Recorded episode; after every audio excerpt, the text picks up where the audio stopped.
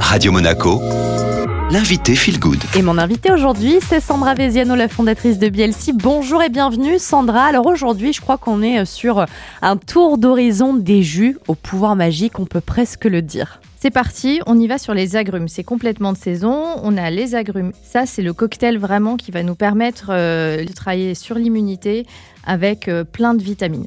Ensuite, on peut avoir un soutien pour nos os avec le jus de céleri, le jus de grenade ou le jus de chou vert. Pour les allergies, on va tabler sur le jus d'ortie. L'antidouleur, ce sera l'ananas. Le jus de bonne mine, comme euh, son nom l'indique, pour avoir une peau de pêche. Ce sera donc le jus de pêche pour avoir une très jolie peau. Ensuite, on va travailler pour les cheveux le jus de concombre parce qu'il y a plein de silicium dedans et ça c'est très intéressant pour les cheveux. L'anticellulite avec le jus d'artichaut et pour la ménopause, le jus de framboise. Alors si vous n'avez pas eu le temps de tout écrire, tout retenir, un pas de panique, on met tout sur notre site internet radio-monaco.com. Est-ce qu'on peut euh, tout mélanger euh, pour avoir différentes propriétés, Sandra? Alors oui, selon nos goûts, bien sûr, hein, parce qu'il euh, y a des goûts un petit peu plus étonnants. Et puis j'ai pas parlé beaucoup de jus de pommes de terre, mais la liste est très très longue.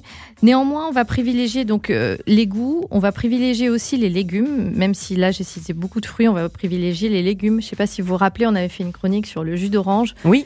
Alors le jus d'orange, c'est très bon, ça a les vitamines, mais effectivement, c'est mieux de manger les oranges pour avoir les fibres.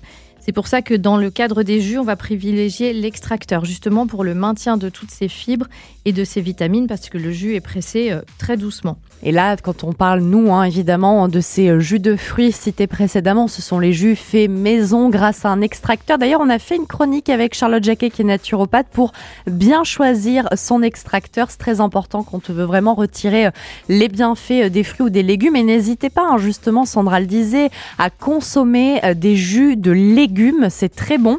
Alors généralement, on recommande hein, plutôt de mettre 70% de légumes et 30% euh, de fruits. Et vous pouvez ajouter à chaque fois des épices comme le gingembre ou alors le curcuma frais parce que ça va vraiment venir potentialiser les bienfaits de votre jus.